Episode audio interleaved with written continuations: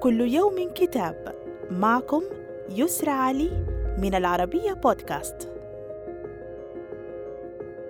نتناول اليوم كتاب الطريقة الوحيدة لمكافحة العقارب للكاتب الأرجنتيني فرناندو سورنتينيو ومن ترجمة عبد الله محمد الطيب.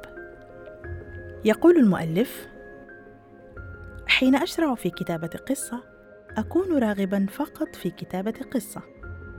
عندما أكتب قصة أبذل ما في وسعي لجعلها أفضل عمل أدبي ممكن، لأنني فقط أريد أن أكتب قصة.